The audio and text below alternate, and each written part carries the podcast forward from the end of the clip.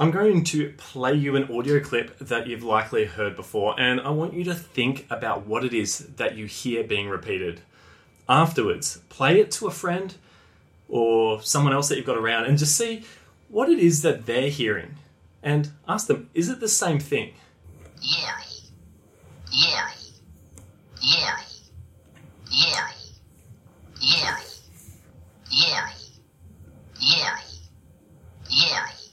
What you may have just found is that you heard the name Laurel being repeated over and over, or perhaps you heard the word Yanny. This interesting phenomenon where we have the same sound frequencies hitting our eardrums as the person sitting next to us, yet resulting in a completely different perception, has become an interesting question for neuroscience. And today, we're going to break this and other illusions down and discuss what it is we can learn from such illusions in relation to pain and the treatment of human experiences in the context of healthcare.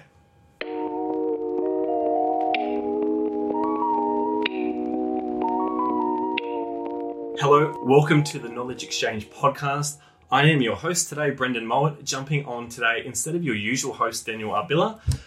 I've hosted a number of guests on our podcast, and I always really enjoy the opportunity to sit down with some incredible minds, and today's guest is no different. But before we jump in, if you do enjoy our podcast, please subscribe and share with your colleagues and friends. And don't forget to check out our online and face to face courses for health professionals, as well as our clinician mentorship program at www.tkex.org. And without further ado, I would like to introduce you to today's guest, Dr. Daniel Harvie, who has just published a new book with Professor Lorimer Moseley titled Pain and Perception A Closer Look to Why We Hurt. Thanks for joining us, Dan. Thanks, Brendan. Very happy to be here. I've been really excited about this chat with you, so thanks for making the time. You have quite the CV, and I've been a fan of your work for some time. Not to mention that some of your work has obviously really influenced my own research as well. Would you tell us uh, a little bit more about yourself and what's brought you to now?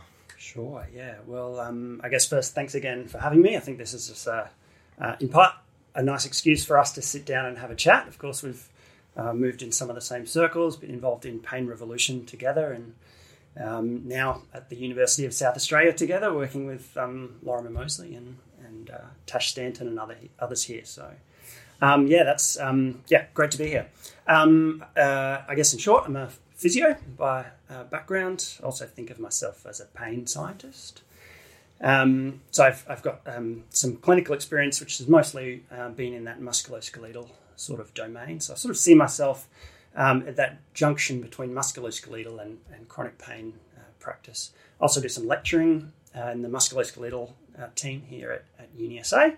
Uh, as you said, I'm now the, the author of a, a, a new book, which I'm sure we'll um, talk about uh, quite a lot today. And uh, I guess aside from that, I'm son of farmers. I'm a husband, a father of one, a cancer survivor, and that's about it. Mate, that's that's quite the CV, and I think you're even being quite modest from uh, what I have read about you and, and know of you as well. So um, hopefully some of that comes through today in today's discussion, which will which will be really interesting. I'm really excited about this. Um,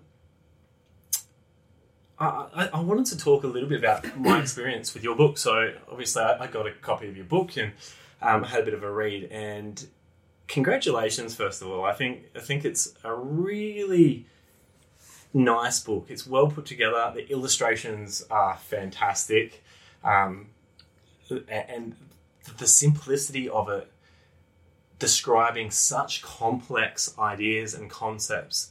I think you, you you've done a great job. You you and Lorimer Moseley, obviously your, your co-author, um, have done a fantastic job putting this together. Um, I think one of the the things that sort of jumped out to me was was that simplicity of it but having my background, you know, where we talk about you know theories of predictive processing and you know relating this to pain and human experience and consciousness and these really complex, complex mm. um, concepts. I, I think you've done a real, real nice job to kind of bring it to the lay realm, but also provide something that is tangible for a clinician to uh, either engage with themselves or use with clients and, and family and friends to, to, to start conversations. And, and I think that was really quite cool. Um, there's one, one particular um, illusion. So, um, to give some context, there's a, a whole bunch of sort of visual illusions, and, and you're using these visual illusions to describe different experiences and, and what we can take from that for, for pain.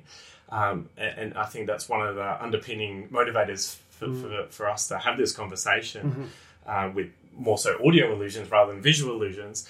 And th- there was one particular illusion, um, and it's known as the Thatcher illusion uh, for, those, for those of you at home. And it, it's where we've kind of got a face that's um, upside down. Um, and, and so uh, one of those faces uh, was a colleague of ours, um, Anna Vogelzang. And I looked at that image and, and I knew what the illusion was. I knew already what, what you were going to do. And I looked at it and I'm like, oh, that's Anna. Like, I, I know who that is. And, and it's definitely that. And I'm like, oh, but I know the illusion. But it looks like Anna. And as soon as I flipped that book upside down, all of a sudden, Anna ceased to exist. It was this weird um, amalgamation of Anna's features where her lips have been turned upside down and her eyes are upside down. And, and it was like all of a sudden very, very apparent that this image, her face, was wrong. It was not correct anymore. So as soon as I was faced with uh, this image of Anna in uh, in a context in which I was very familiar and had these strong prior experiences with, it was very easy to identify these issues. But upside down, I, I could not tell. And even when I flipped it back around to being you know, the book the upright way, but her face upside down, it looked 100% like her again. I mm-hmm. could not even pick up, knowing that information, mm-hmm. that it wasn't Anna. And I thought that was just a really compelling moment for me to say, mm-hmm. you know, th- th- these illusions can really have profound effects and, and create really interesting discussions. Mm. Um, that we could, you know, dive into more and more. And so a part of that I, I gave to my teenage son and, and his girlfriend, and they looked through the book and I got some of their feedback, and they were amazed by, you know, some of these things. So even at that age, it started a conversation in the household, and, and we could talk about these things, and um, it was really, really enjoyable. So thank you for for the work you've done there, bringing something that I love into my household and being able to have a conversation about those things. Thank you. It's lovely to hear. So on that, tell me what was the catalyst for this book? Like, what has driven you to, to creating it? Um, yeah, I guess a few things. Um, I guess it, it almost came about by accident um, in that, uh, like you, I was involved in the pain revolution. Um, and, and part of that is spreading the, uh, a modern understanding of pain to rural and remote communities. And the, the small part of that that I've been most involved with is this brain bus, where we go out into communities and we set up these interactive illusions with people in the community, people who pass by, and we use different illusions to highlight different characteristics of perception, and then to use that uh, to link to pain and and make those links between how we know perception works because of visual and auditory illusions to how we know pain works. Um, and I, I think we'll we'll get into some of those nuances of illusions and what different illusions tell us, uh, and how we can use those different nuances of perception to talk about the nuances uh, of pain. Um, so I guess um, being involved with that was the, the first catalyst. Um, but and you know, as the as the years went on, running those brain bus uh, events, we got really good at telling different stories about pain with different illusions. Um, and knowing that I wasn't going to be around forever, I wanted to put that in a form that other people could could could learn from, um, shorten that learning curve of you know identifying what illusions highlight different features of pain. So um, I started to put together what, I was calling a brain bus manual, and then just thought this would make a, a great book. And then of course enlisted Lorimer in, in helping to refine that, and then finally NOI Group, the the publisher, which um, just made a great team to you know build out something that I think is really useful and something that I'm really proud of. Yeah, that's really cool. It was always interesting to see you guys, you know, at the brain bus and you know in, in these like public areas. And, and you'd always have like quite a lot of people there interested in you know going, what's going on here. Did you have any um, I guess standout moments where you had people who you know really had that moment of surprise and realization with you know a, learning experience from those illusions that you could talk to. Yeah, we did. We definitely had some of those wow aha kind of moments. Um, one one of the popular ones there was the hollow face illusion, um, and it's basically a, a, statue of a face, but the face curves inwards rather than outwards. Uh, and we would position it so when people walking past would would see it, but they would almost universally see it as a face that curved outwards rather than a face that curved inwards. And but as they got closer, and sometimes we even needed to point it out to them that it was curving inwards, suddenly they would see that what they saw as a, a face that curved outwards was actually curving the other way. And, um, uh, you know, those experiences that you can you, you, can walk around and question and, and then you can walk back and see the illusion again. Um, I guess created some of the most most powerful um, conversations and learning experiences, and yeah, that was a beautiful um, a beautiful allusion to link to the idea that our expectations powerfully influence our perception. And of course, that expectation comes from, well, that's our experience of faces, is that they curve outwards. And so our, our past experience of what a face should look like um, just sort of overwrites what's actually right there.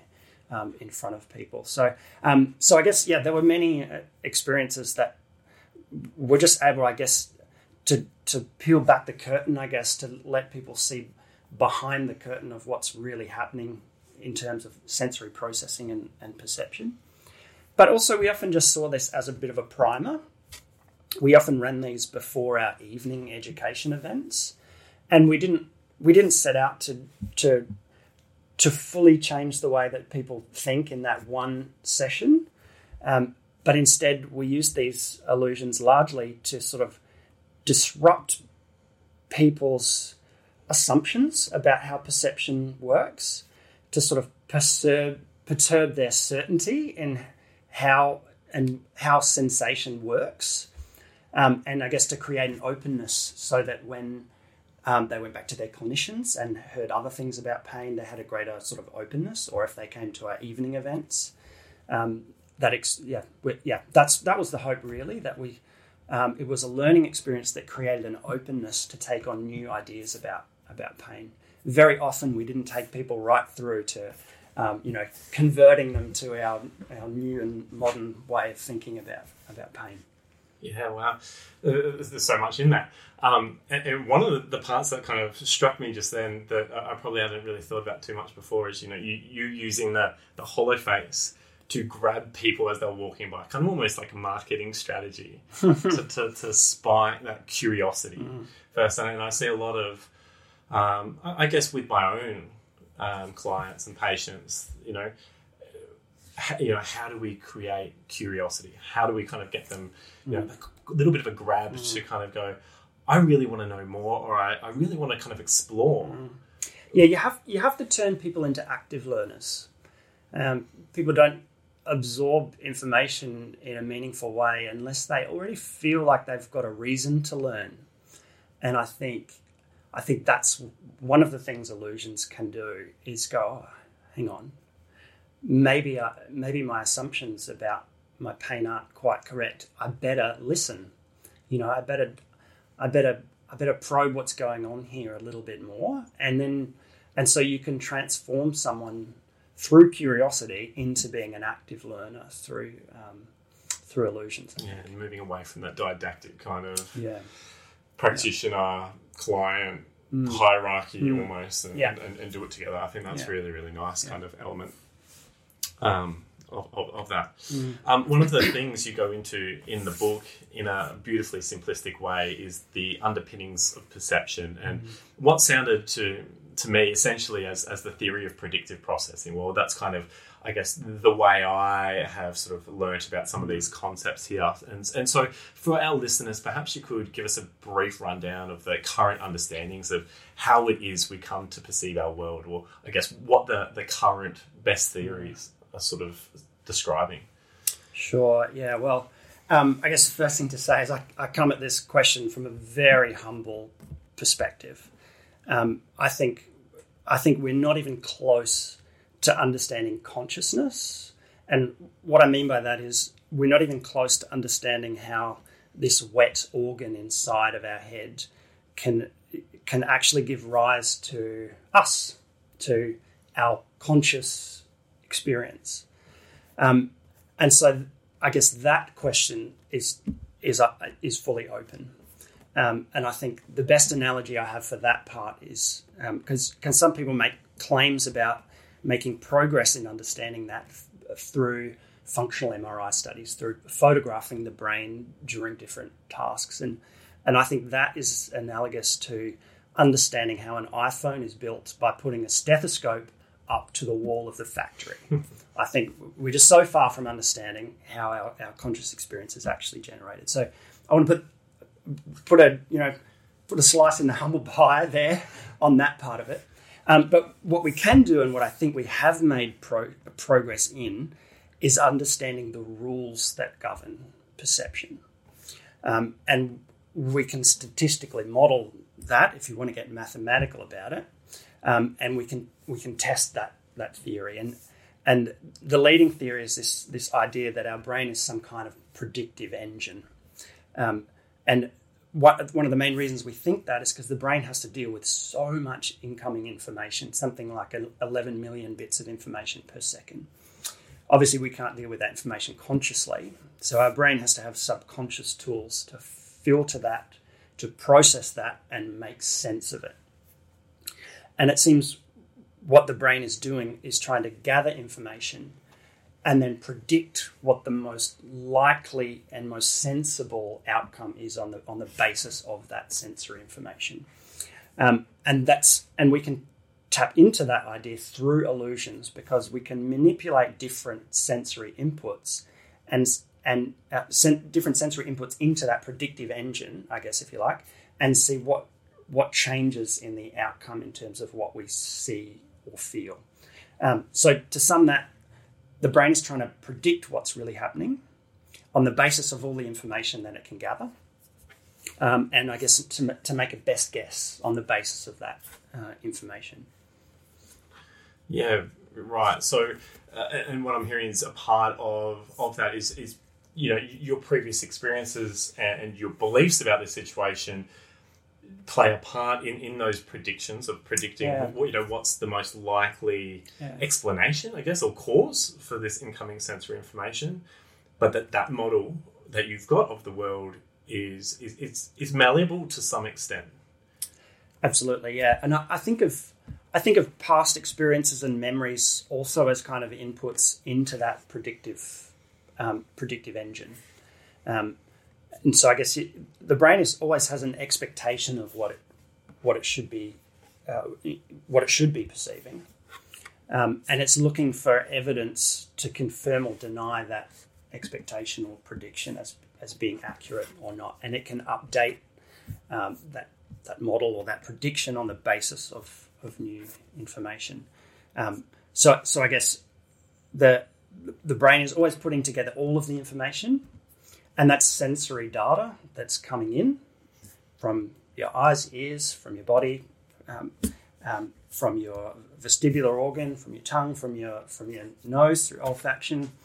Um, uh, but it's but it's also considering past experience, um, and I guess that's I'm sure we'll come back to this, but it's that past experience element that makes all of us potentially perceive things differently because we all have we might all have the same sensory data in a given situation uh, but we all have different um, experiences as yeah. well. Those priors, those prior yeah. prior beliefs, etc., and experiences, and so on. Um, yeah, I, I, think that's really clear, and I, uh, yeah, I just I, I, love that idea that there's there's multiple factors here, so we can play around with the actual incoming sensory information but we can also play around with someone's experiences. Mm. So providing opportunities for them to update their internal model, have new memories, new new priors in which they are predicting incoming sensory information.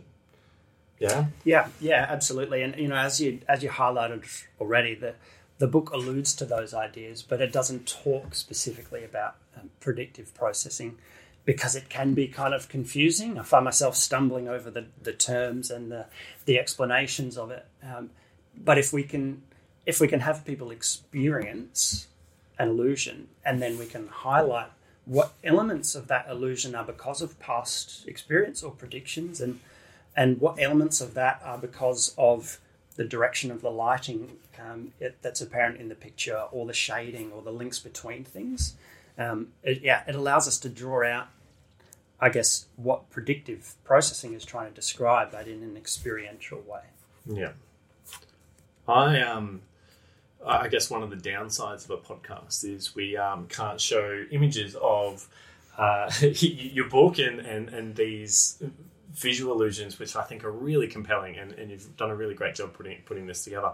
Um, but to explore this in relation to pain, I thought this would be a, a great way to, to do it with maybe some audio illusions that we could break down um, and um, hear your thoughts on what can we learn from the, these experiences that we can do on the podcast and um, yeah discuss a little bit further and, and, and we'll come back to um, the relevance of this in terms of the, the clinical setting um, afterwards as well. So maybe we'll start with the audio illusion that we heard right at the at the very start, the Yanny or Laurel um, audio illusion.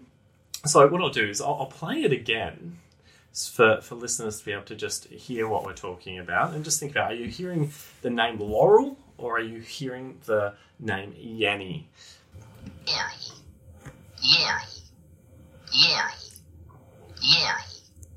Yeri.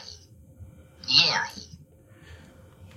So we've got these these, these two factions of society that that are the Laurel Yanny. There's this partisanship divide, it seems, we and a civil war over I've seen Laurel threads Yanny. on YouTube that you know become so divisive, and and, and I think that's an interesting um, component of all of this as well. That we we have this. Um, um, illusion that what we perceive is reality, and everyone else that perceives something different is, um, uh, you know, batshit crazy. Um, It just occurs to me we could conquer world peace in this podcast here, right? Because I think the compelling case to be made here is that both perceptions are perfectly understandable on the basis of this, the sensory data or that audio data that, that is actually there.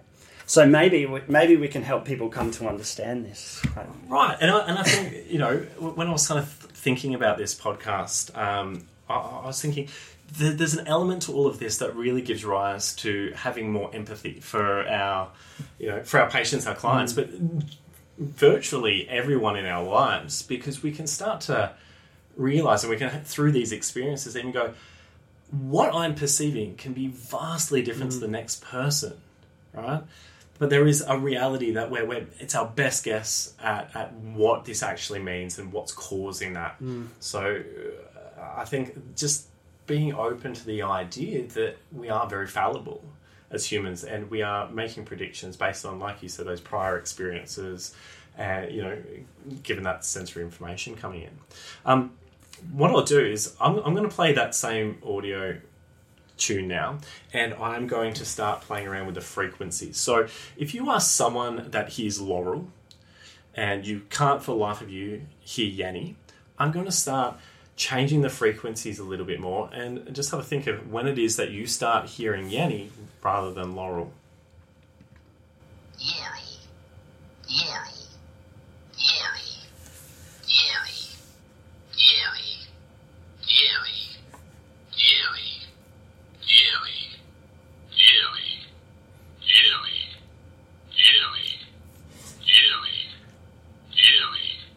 Now, I, I, don't hear it change to Yanny until right at the very end there. So it, it seems that uh, uh, would an explanation for this that based on my priors and previous experience, be I'm I'm biasing those lower frequencies and, and using those to make sense of that auditory input. Would that be a, a fair explanation, or where, where do we sit with that, Dan? It has to be something like that, doesn't it? Because we're both hearing the same audio track, uh, but we're hearing different things. So, it, in a way, it can't be anything to do with the the input itself. Um, although, um, though indeed, for if my anatomy, for example, means I tend to um, it's, uh, higher frequencies tend to sound transmit through my um, eardrum or something more. You know, there could be an um, some input difference uh, between us. Um, but uh, the larger component, I think, is the way we're processing that information based on on, on past experience. Yeah. Um, and I think that the beautiful thing about what you just did is you can alter that audio track, and you're not altering the frequency at all. You're altering something like the tone of it, or the or the or the bias towards the low or the high tones. Right, yeah. And so, without much effort, the those people on the Laurel faction can can have some empathy for those uh, in the Yanny um, faction, and they can even if they move that slider themselves, they can see how it's can just actually be the slightest tweak in the tone to shift between one and the other. And you know the analogy to this in our book, of course, is the the blue dress illusion. Um, and we've got a, a fold over page that blocks out some of the image in a way that those people who previously saw the dresses as, blue and black can now see it as white and gold. Um, And that- was an amazing, you know, divisive faction as well, wasn't it? You see a black and blue dress or a gold and white dress, and people got very angry about that. And I, I do, I do enjoy reading those threads. Um, but like you said, like that, uh, what, what I'm using right now is this is from the New York Times, so I'll put the link in in the show notes for people to be able to go and check out themselves where you can actually play this this um, audio tune and play with the frequencies yourself. So I think that's quite interesting. Now, for those of you who hear Yanny at home and just want this same experience, I'm going to play it, and now I'm going to do a bit of a shift to to boost um, the frequencies. Yuri,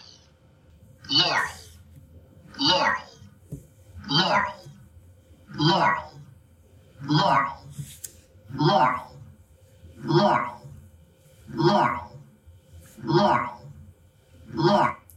Did that change for you, Dan? Because I know you originally heard Yanny. So yeah, very quickly on that one. Yeah, that, that changed yeah, real early on. Hmm. Yeah, it just sounded like Laurel the whole time for me. Yeah. So most of that scale for me is Laurel. So it sounds like a hmm. really quite a strong prior hmm. to to hearing Laurel. Um, yeah, super fascinating that one. All right, let's um, go on to a bit of a, a different one here, and this is um, an audio clip of a, a football chant um, that um, blew up on on TikTok, and so I'm going to tell you, um, listener at home. Um, I'm going to prime you with what you are listening for in this in this soccer chant, and then I'm going to be changing what I want you what I want you to be hearing. So, to begin with, I want you to listen for Bart Simpson bouncing. All right, Bart Simpson bouncing. Bart is embarrassing.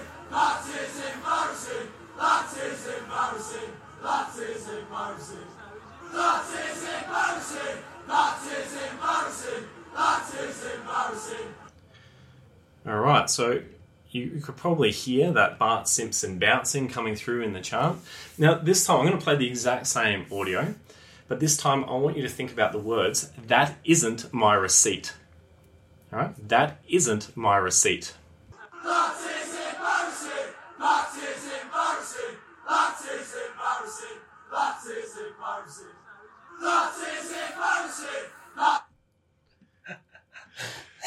It's great, isn't it? Like for me, like like I just grab onto that straight away, and it's like within two repetitions of it, I'm like, I could not be anything different to, to what I'm thinking.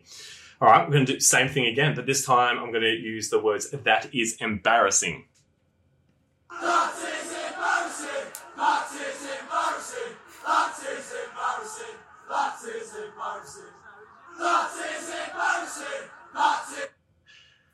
Once again, got me got me very very very quickly there as well. Um, and, and let's do it just one more time, and that's I'm chasing Martian. I'm chasing Martian. That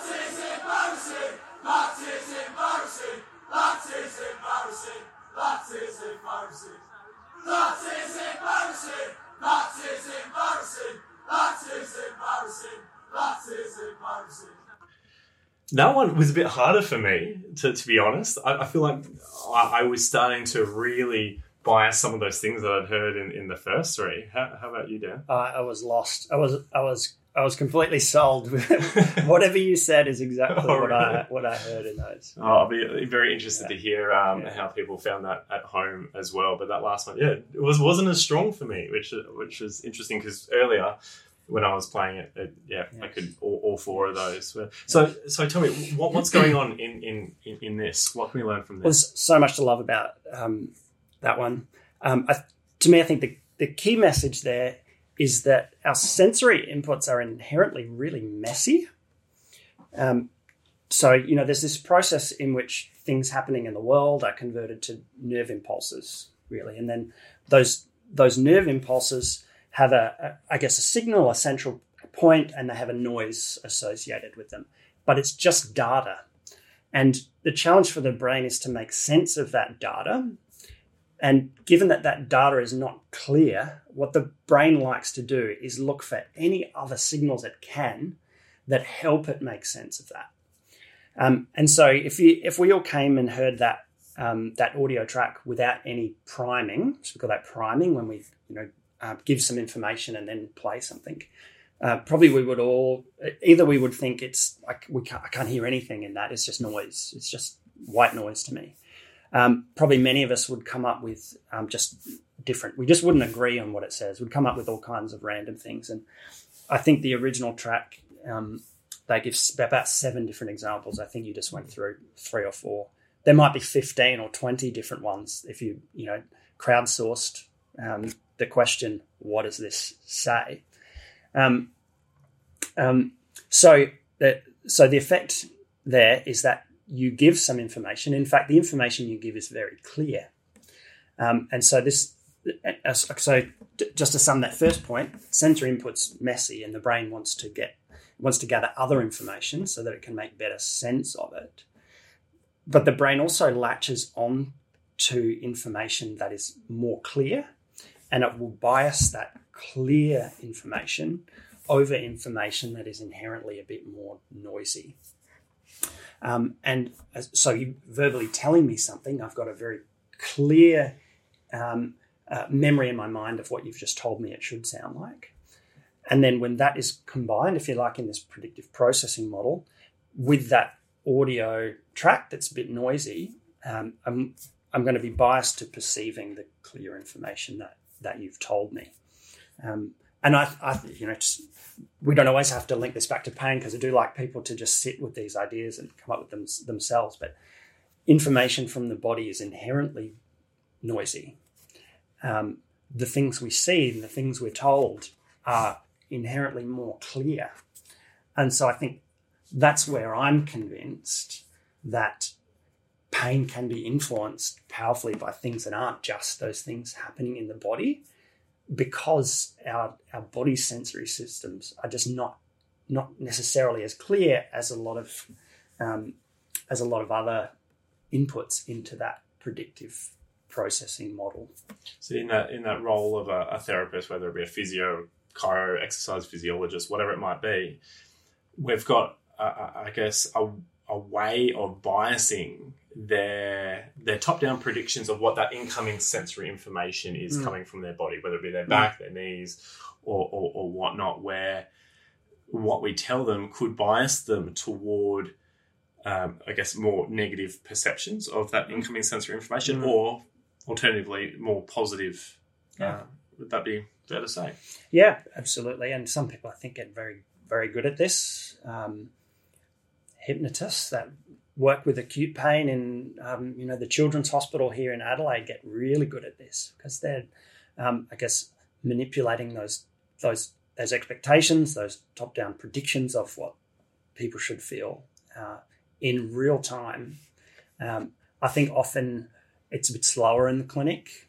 Um, because people have to digest information and they have to change the way that they're viewing their, their problem o- over time. Um, but I definitely think there's a pathway there, and you know maybe this is something that over time we'll get better at as well. Um, but it, it is difficult. It's always difficult to know how much we can influence, um, because almost always there's something relevant in the body um, and I guess our job as as clinicians, in part, is to is is to try to um, to build an understanding of that patient and how much um, how much of their contributors are biomechanical, are inflammatory, are pathoanatomical, and how much are other things happening in the nervous system that um, we can influence in other ways. How much do we know about that that flexibility of, of someone's, uh, I guess, their, their prior schema, if you will, in, in terms of, um, you know, if we think about the, the dress illusion, that the black and blue versus the gold and white perceptions of that dress, um, from, from my recall, I think it was like sort of one to two percent of the population can switch between the two and perceive the two, where Mm. it seems like they're um, kind of more, uh, for lack of better terminology, psychologically flexible, perhaps. What what do we know about the ability for people to um, alter how willing, I guess, not not necessarily consciously willing, but flexible at updating their models of the world? Um, yeah, that's this is a great question, and uh, in one sense, the million dollar question. Um, I don't think it's easy, um, and you know, my everyday evidence for that is most of these illusions, whether they're in the book or the audio ones that um, we're exploring today, you can't not perceive them the way you perceive them just by knowing that it's an illusion, for example. So um, it's not like a switch that you can um, suddenly perceive something differently. Um, but there, there's a number of studies with illusions. I think um, I have I have to chase up exactly what it is. It's it's, it's like a rotating cage illusion or something, and everyone perceives it rotating a particular direction. It's something like that, um, and through a um, a perceptual learning process, you can learn to see it rotating the other way.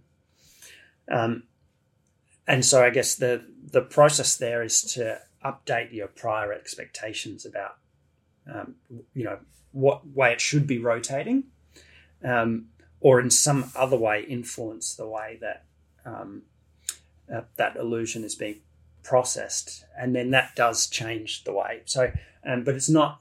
It's usually not instant um, although there are cases of of it. But more often than not, it's hard work to change um, perceptions. Yeah, yeah, I can imagine. Um, is, is that a bit similar to the the rotating dancer illusion? Is That, that, that might be the one I was thinking of. Yeah. Yeah, she's uh, rotating on a um, like a trapeze Yeah. or something, isn't she? Yeah, yeah, I'll right. to chase it up. Yeah, yeah, interesting because yeah, we can put that in the show Yeah. notes as well. I mean, all of these things I find you know Mm. so interesting and uh, I think really enlightening to Mm. how fallible my my own existence is uh, trying Yeah. to understand what's happening out in the world outside the darkness of my skull and and body.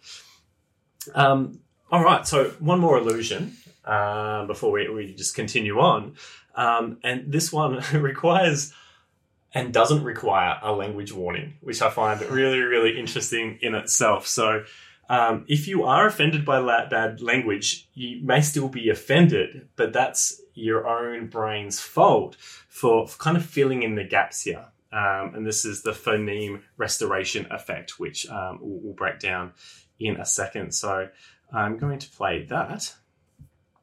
In English, falls into many grammatical categories. As a transitive verb, for instance, John f- Shirley. As an intransitive verb, Shirley f- its meaning's not always sexual. It can be used as an adjective, such as John's doing all the work. As part of an adverb, Shirley talks too much. As an adverb enhancing an adjective, Shirley is beautiful. As a noun, I don't give a as part of a word, absolutely, or incredible. And as almost every word in a sentence,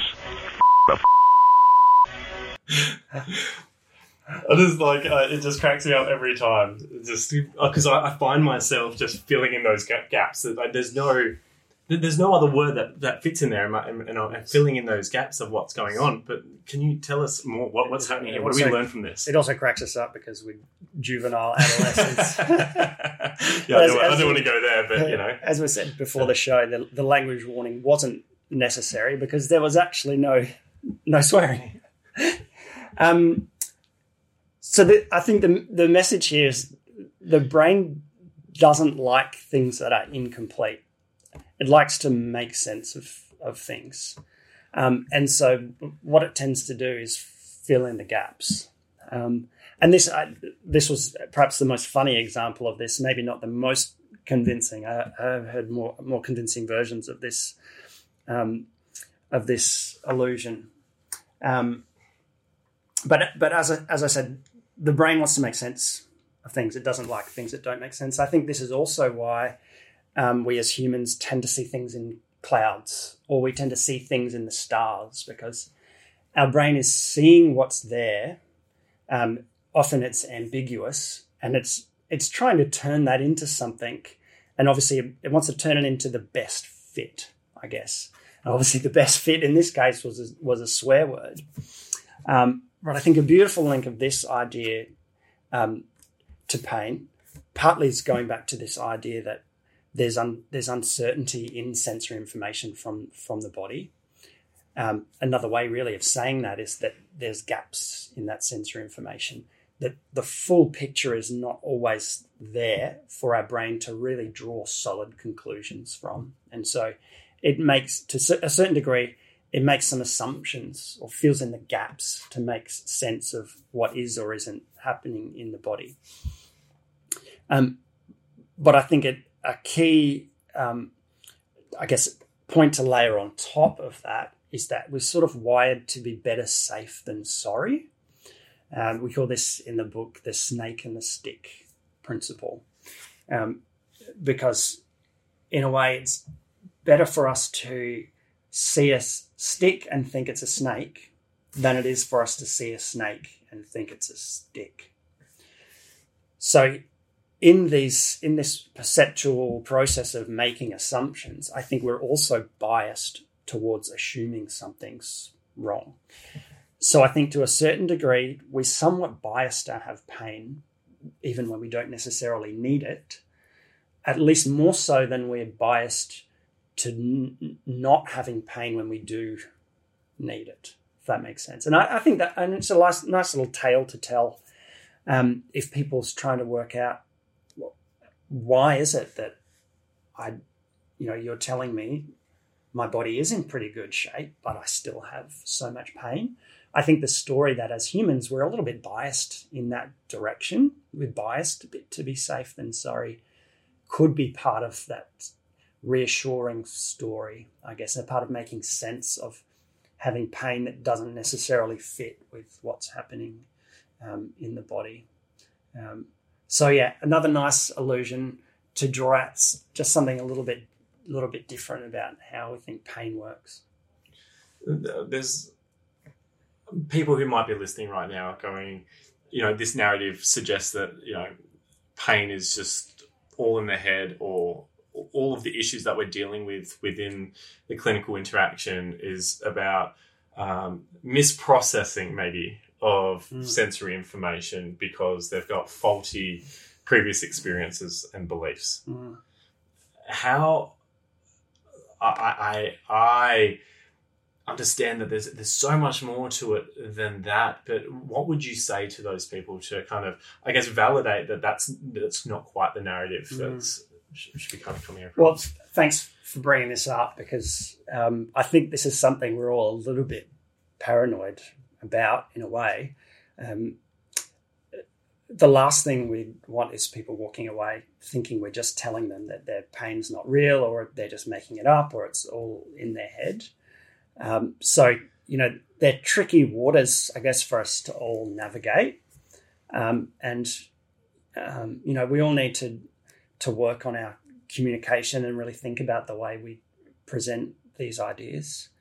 Um, we're cautious not to say pain is an illusion, um, but it's more like what we're trying to say is an illusion is an illusion, and other perceptions that are not illusions are also perceptions. So, what illusions and perceptions have in common is that they're both perceptions, and so they're both following the same same rules, I guess. It's just in these illusions we have this chance to see what it is that's influencing that perception in a, in a certain way. Um, um, so I guess that that's a that's a bit of bit of background, but I think I think we just have to be have to be cautious to make sure that we're acknowledging people's pain is real, acknowledging that all pain is real, but that pain can be can have different contributing factors, um, and so and and of course pain might feel the same if it's purely the result of an expectation of pain. Um, it might feel exactly the same as the pain of cutting off your arm, but the causes are different, I guess. But I think you know, I think we you don't run into this problem as much if you are already acknowledging the multiple components to anyone's problem. And I think it's so rare that you can't help someone find some things to work on in their body that are contributing to their problem. And so, if you're cautious to pay attention to those and layer on to that other important psycho throwaway line, but other important psychosocial things, the way the way they think, their behaviors, and, and those sort of things, then I think it's not that tricky to avoid that Mm. that case. Um, but if you're gonna if you're gonna try if you're gonna if you're going to if you're convinced that someone's problem is 100% a result of central nervous system system processing um, then you know you you got you've got your work cut cut out for you in um, bringing them on board with that story and it, it can be done but I also don't think you need to because we all need to we all need to look after our bodies in different different ways Well, there- is that component where it's like there, there, there's no brain in the vat kind of ex- Yeah. experiment, right? Like we, we're there's no situation where we don't exist with a bo- without a body and Yeah. without a brain and without a social environment around us, and you know we can't really separate them apart. Yeah. So if we're kind of validating their experience and what they've been through, yeah and, and using some of these ideas to, I guess, hopefully, like, I guess, create that curiosity that we spoke about earlier on, Mm. so that they can be engaged with the idea and the concept that, that there's far more um, factors that we can use to help recovery Mm. than just. Um, you know, getting on the tool belt and cutting out your disc, or, or you know, whatever it might be. Exactly, exactly. And I think we're, you know, I think it's like I'm catching up a little bit. We're, we we're broadening we're broadening our understanding. I think of what constitutes sensory processing. You know, there's so much processing that happens not just in the brain but in the spinal cord, and we're now acknowledging that the immune system, which there are more immune cells in the nervous system than there are neurons, we're acknowledging that they're part of processing what's going on and altering processing and those sorts of things as well.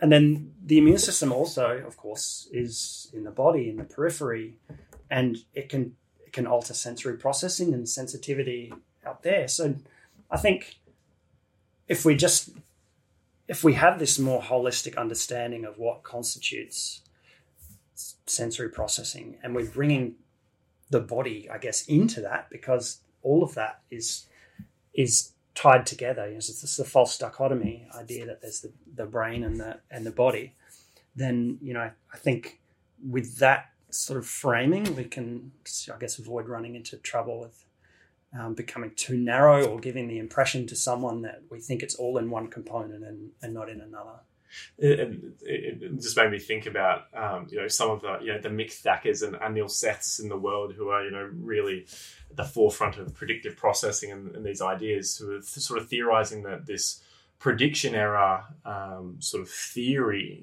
i- i- is happening in our periphery and, and Mm. that's part of the hierarchy all the way up to our brain. So I, Mm. I think that's kind of like a nice thought to um, think about that. You know, this is happening in the periphery. It's not just the brain; it's the whole nervous system Mm. and that whole person that's really, Mm.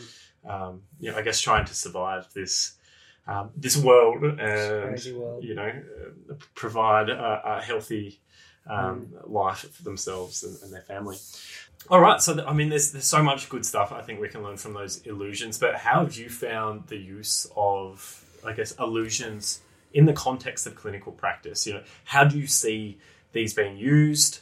Um, does your book come into this situation? Have you used illusions in, in different ways? How, how have you found that? Well, you know, of course, I love the idea that the the book can be part of that process, um, and it, we've tried to write it in a way that that is provocative in a sort of individual learning kind of way. So yes, a, a clinician should, could pull it off the shelf to to highlight some element of perception in a one-on-one situation. But I think it's it works great as a um, as a look. We we started some work um, on your body. We've got some things to work on there. Um, I think we can also start to think about what else is happening in the nervous system, so that we're not just tackling this from one angle. And there's some great ideas in this book or explain pain or whatever. Um, go and have a read, and we can talk about it um, next time, or see what see what it highlights to you, or see what rings true t- to you.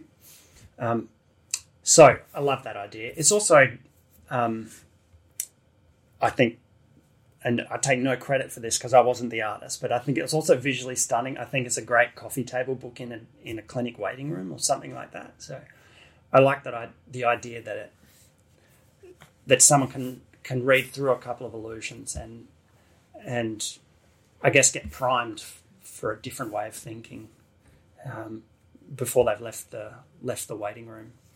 Um, yeah, mostly through the the brain bus. I'm not um, I'm not clinically active in an intensive way at the moment, so a lot of my um, patient interactions have been through the the pain revolution, and you know, as I shared earlier, I think I'm convinced that they they can be powerful learning experiences. I guess, and um, I guess in the past we've we've tended to explain some of the neuroscience of how pain works um, as a way of um, bringing people on board with a different way of thinking about pain, or one that incorporates changes in the in the nervous system, and um, and I think I think some people engage with that really well. I think uh, and I think some people might engage with just an understanding of pain that, to a certain degree, bypasses the neurophysiology and just and goes straight to the rules of how perception works. So, um, it could be an alternative or a complementary um, way of explaining how pain works and how the pain system's adaptable and how it's influenced by many different factors. Um, but it's yeah, it's sort of parallel to that without the neurophysiology um, being built in. So, and I guess the other thing to say there is we're still learning where it fits um, because it's um, you know it's, it's the new kid on the on the block, and we're hoping um, to get feedback on where people find it useful and how they use it and all those sort of things. So, um, yeah, well, if anyone's out there and they and they use it, um, you know, love to hear from you. Yeah, I think something you said in there was, um, you know, you know, kind of giving someone like, and I'll, and I'll do this in my clinical practice where I'll, I'll send them a video or an article, you know, whatever it might be, and then have an open discussion about uh, how did that resonate with you? How, how did how did you find that? Rather than going, oh, this is the re- you know this is the reason why you were experiencing that, which I think you know very rarely can we say with any degree of certainty. Yeah. And and I found that to be a really nice way to approach the use of illusions or neurophysiology education or or all those things personally because I always yeah. feel a little bit tentative like when it comes to you know doing I guess anything that even starts the borderline on that didactic kind of yeah. um, let me explain this to you. Yeah, I love it. It's yeah, it's just this process of creating awareness of a knowledge gap and then filling the knowledge gap. Yeah. Um, otherwise, there's no gap to fill. It's really borderline on like that, that, motivational interviewing yeah. sort of concepts and yeah. all the theory around that too, which yeah. works really, really well.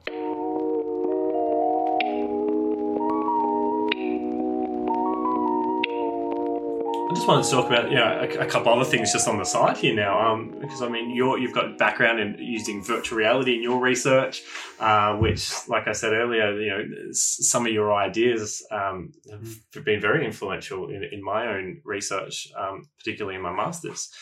Um, what um what I'd like to know is yeah, what, what are you doing at the moment in that space? What can you tell us about? Because I'm sure there's a, a few things that I've caught wind of that might not be open for everyone just yet, but um, Yeah. it's an exciting space. Tell tell me more. Yeah, uh, there's a few exciting things um, I'm working on. Um, I guess one thing to know about me is a lot of my research exists on this um, on this highly exploratory, um, experimental side of things, not necessarily on the we're ready for clinical translation um, end of things. Um, but exciting ideas nonetheless. Um, but I, I just say that to um, you know, because well, people are free to run away and use these ideas, but they need to do so um, with the awareness that the evidence base is limited. But um, the the first thing that um, excites me is this idea of well, we've we've called it virtual reality body image training, um, and we, we've started using this idea in people with chronic back pain who feel weak, they feel vulnerable, they feel broken, they feel like they can't do anything, they feel stiff, they're in pain. And what we basically do is have them become superheroes in virtual reality. And the first thing that we find is that, at least for the duration that they become those superheroes, they feel stronger, they feel more agile, they feel like they can move more. Um, and this this idea um, came from a guy called Mel Slater in Spain, who's done some really interesting things, like had people become Albert Einstein in virtual reality and showed that they perform better on cognitive tasks. And uh, he's had people play the drums while embodying a white person and a black person. And surprise, surprise, when they become a black person, they they move more and they hit the drums harder.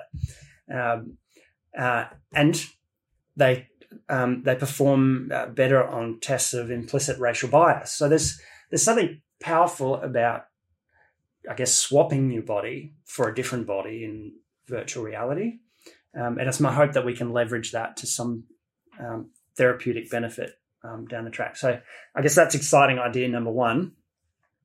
Um, I just actually um, had a case report accepted pain, which I'm really happy about. It's hard to get published in pain at any rate, um, let alone a, a, a case case, report, report. But I think that goes to the um, to the novelty and the the um, the interest level of it. So there's um, two parts to the case report.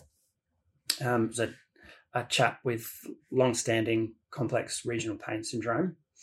Um, the first finding was that in virtual reality, when things touched his painful hand, so we're talking about visually simulated touch without any actual mechanical touch, um, that would evoke his pain and like visible horrific pain. He would withdraw his hand, his hand would shake um, when he would do things like put his um, his virtual hand under virtual running water, those sort of things. So, what we uh, we wanted to see if we could address that effect or extinguish it, as we as we say. So we started by creating a scale of visually simulated touch um, from um, visually simulated touch that was more gentle, like putting hand under running water, through to more provocative visually simulated touch, which at the other end was getting a, a virtual barbecue poker and literally stabbing the, the virtual hand. Um, so, um, as I said, step one was just showing that effect and the consistency of that visually evoked pain. And step two was seeing if we could extinguish it. And over 12 weeks of gradually exposing himself to this to this visually simulated touch through doing different activities in virtual reality, almost completely extinguished that effect. In, uh, in fact, at the end of 12 weeks, he was repeatedly stabbing himself with this barbecue poker up to 70 seconds before he got any any pain at all. Wow. And, and do we see changes in other systemic effects like inflammation? Did you look at those things or skin color change, etc.? We didn't assess those things, but we did assess what effect it had on clinical outcomes outside of virtual reality. Yeah. And it had none, none.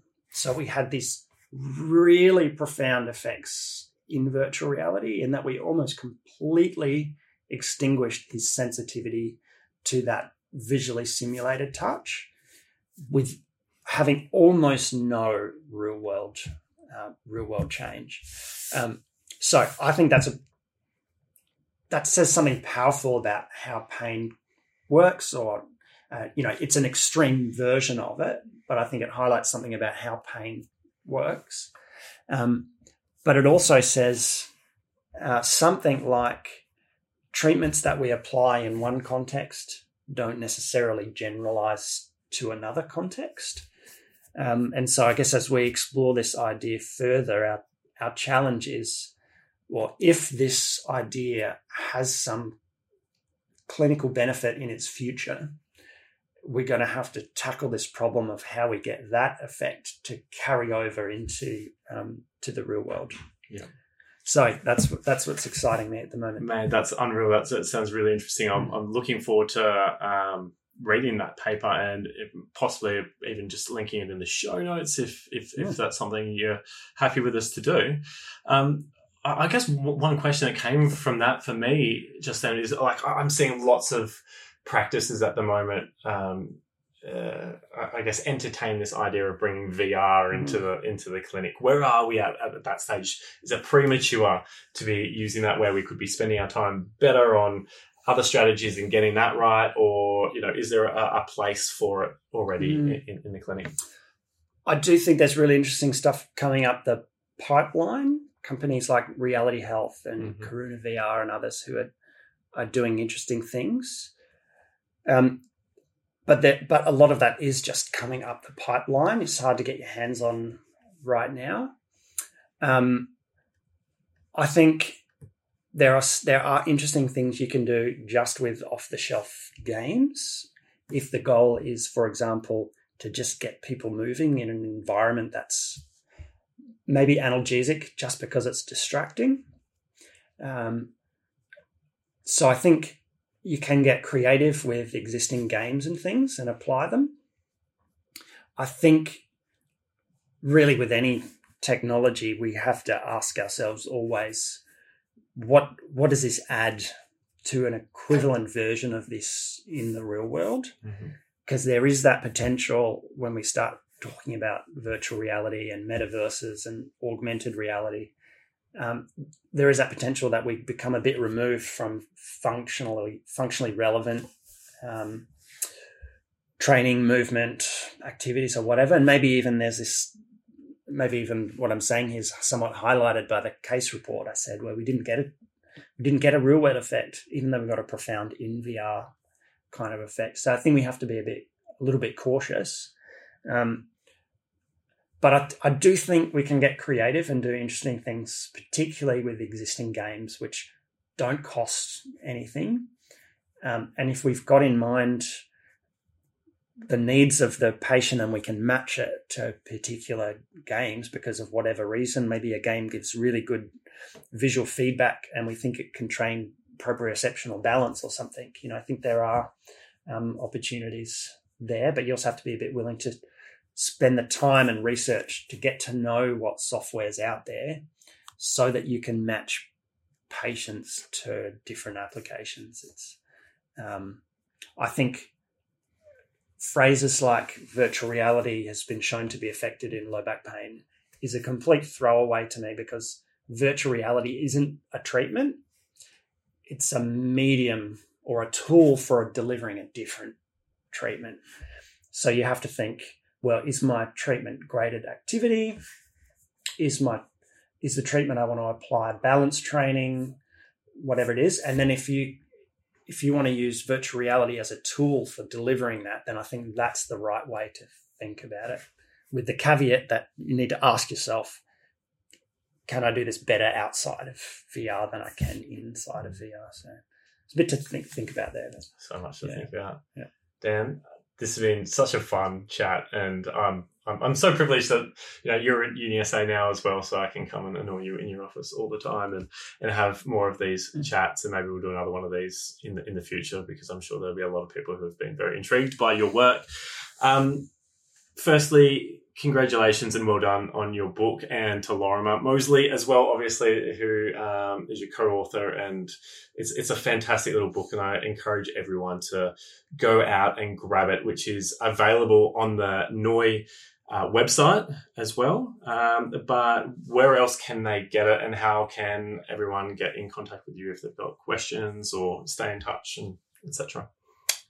yeah, thanks, and thanks for the chat. Let's yeah, let's definitely do it again sometime. Um, the Noi Group website is the the best place to get the book.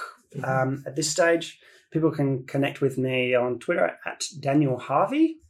Um, that's Harvie with an IE, not an not an EY. Um, and I'd also love to give a plug for the One Thing um, podcast. These are short snippets where we ask experts Yeah. what's the one thing they would like to know, uh, they would like people in pain to know. And so the best way for people to, to get in touch with the One Thing um, podcast is also the uh, the Twitter, which is at One Thing underscore Pain, and the, a new season of that will be uh, released pretty soon. That's unreal, mate. And obviously, you're a business busy, busy man, judging from your phone calls. Um, but no, thanks again for your time. Uh, I really appreciate it. And for those of you at home, if you enjoyed this podcast, uh, feel free to reach out, like, subscribe, and share with colleagues and friends. And I, I really appreciate that. Otherwise, until next time.